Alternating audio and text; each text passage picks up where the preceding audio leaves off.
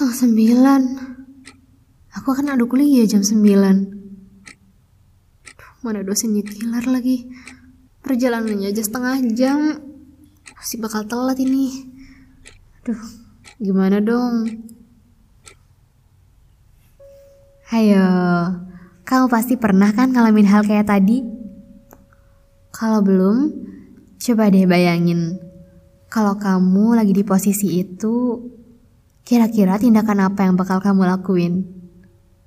Apakah kamu bakal mengabaikan kecemasanmu dengan tetap berangkat, kemudian menghadapi konsekuensinya dan meminta maaf kepada dosenmu? Atau kamu bakal bilang, HP saya mati pak tadi, jadi alarmnya nggak bunyi. Teman sekamar juga nggak ada yang bangunin pak. Atau kamu malah izin sakit biar nggak usah berangkat kuliah sekalian. Ternyata tindakan-tindakan dari kejadian sesimpel itu melibatkan proses psikologis yang terjadi di dalam diri kita yang disebut dengan mekanisme pertahanan ego. Apa sih mekanisme pertahanan ego itu? Mekanisme pertahanan ego adalah sistem yang digunakan individu untuk menangani perasaan takut, cemas, atau tidak aman. Proses ini erat kaitannya dengan teori kepribadian milik Sigmund Freud yang mengatakan bahwa kepribadian adalah hasil interaksi antara tiga elemen, yaitu id, superego, dan ego.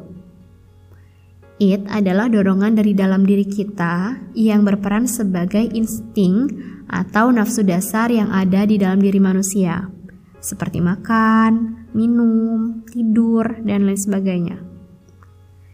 It tidak peduli dengan nilai, norma, aturan, dan batasan-batasan. Apa pun akan It lakukan untuk memenuhi kebutuhannya.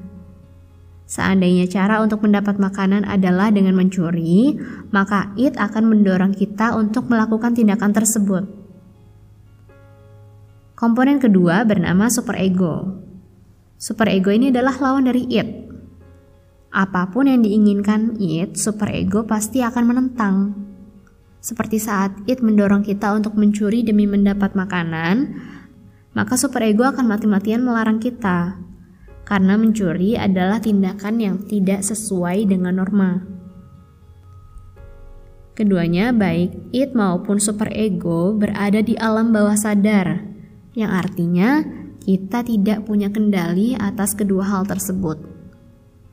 Sedangkan ego adalah penengah dari perselisihan antara id dan superego untuk menyesuaikan sikap dengan kenyataan. Ego berada di alam sadar, yang artinya bisa kita kendalikan. Perselisihan antara id dan superego melahirkan kecemasan pada ego. Jika kecemasan itu memuncak sehingga ego tidak dapat menanggungnya, maka ego akan membentuk sebuah pertahanan yang dinamakan oleh Freud sebagai mekanisme pertahanan ego.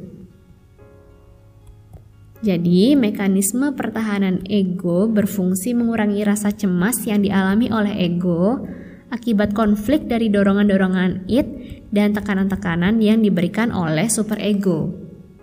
Ibarat petinju yang sedang bertanding, dia pasti akan mempertahankan diri saat terdesak oleh serangan lawan entah dengan bergerak menjauhi arah pukulan atau dengan bersiap menyerang balik. Secara umum, mekanisme pertahanan diri mempunyai sifat menyangkal atau memalsukan kenyataan. Dia juga bekerja secara spontan, sehingga yang melakukan mekanisme ini tidak sadar bahwa dia sedang membela diri. Seperti contoh yang dipaparkan di awal, kita melihat keterlambatan akan mengakibatkan omelan dosen, It yang merupakan insting dasar manusia tidak menyukai omelan yang dianggap bertentangan dengan prinsip kenikmatan. Dia mendorong ego untuk menjauhi ancaman tersebut, salah satunya dengan membolos. Di lain sisi, superego akan menentang dorongan tersebut karena membolos merupakan perkara yang bertentangan dengan norma. Ego yang menjadi penengah merasakan kecemasan dari pertentangan tersebut dia kemudian mengeluarkan mekanisme pertahanan yang beraneka ragam tergantung pribadi seseorang. Salah satunya dengan melakukan represi. yaitu menekan kecemasan ke alam bawah sadar. Saat keterlambatan terjadi, seseorang akan memilih untuk melupakan kecemasan yang dirasa dan tetap hadir kuliah dengan menghadapi resiko yang akan diterima. Bentuk lain dari mekanisme pertahanan ego adalah rasionalisasi, yaitu membuat alasan yang seolah masuk akal untuk membenarkan atau menyembunyikan kesalahan. Tindakan meminta izin sakit, padahal seseorang tidak sakit, untuk menutupi keterlambatan merupakan bentuk dari rasionalisasi. Atau jika seseorang menyalahkan alarm yang tidak berdering dan teman yang tidak membangunkan, artinya dia sedang melindungi diri dengan proyeksi, yaitu mempertahankan diri dengan melimpahkan kesalahan dan kelemahan kepada orang atau objek lain. Itu tadi adalah tiga bentuk mekanisme yang mungkin kita lakukan ketika menghadapi keterlambatan yang kita alami. Pertanyaan pentingnya, apakah mekanisme pertahanan diri adalah hal yang wajar? Sebenarnya, hal tersebut merupakan sesuatu yang sangat wajar saat ego menderita kecemasan. Yang perlu dicatat, mekanisme pertahanan diri adalah solusi sementara atau temporal dan bukan solusi permanen untuk setiap permasalahan. Jika seseorang menggunakan mekanisme ini sebagai solusi permanen, maka dia akan terus-menerus lari dari kenyataan.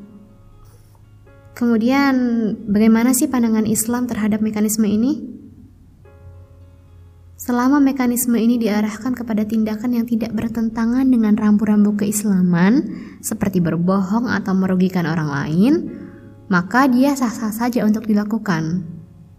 Karena sejatinya mekanisme pertahanan ego hanya memberikan jeda agar kecemasan yang dirasa tidak dihadapi dalam satu waktu. Nah, cukup sampai di sini pembahasan kita mengenai mekanisme pertahanan ego. Maka seandainya suatu saat mekanisme ini muncul, kita dapat mengenalinya dan memilih tindakan-tindakan yang tepat sehingga kita tidak sekedar lari dari kenyataan atau memilih mekanisme yang kurang tepat.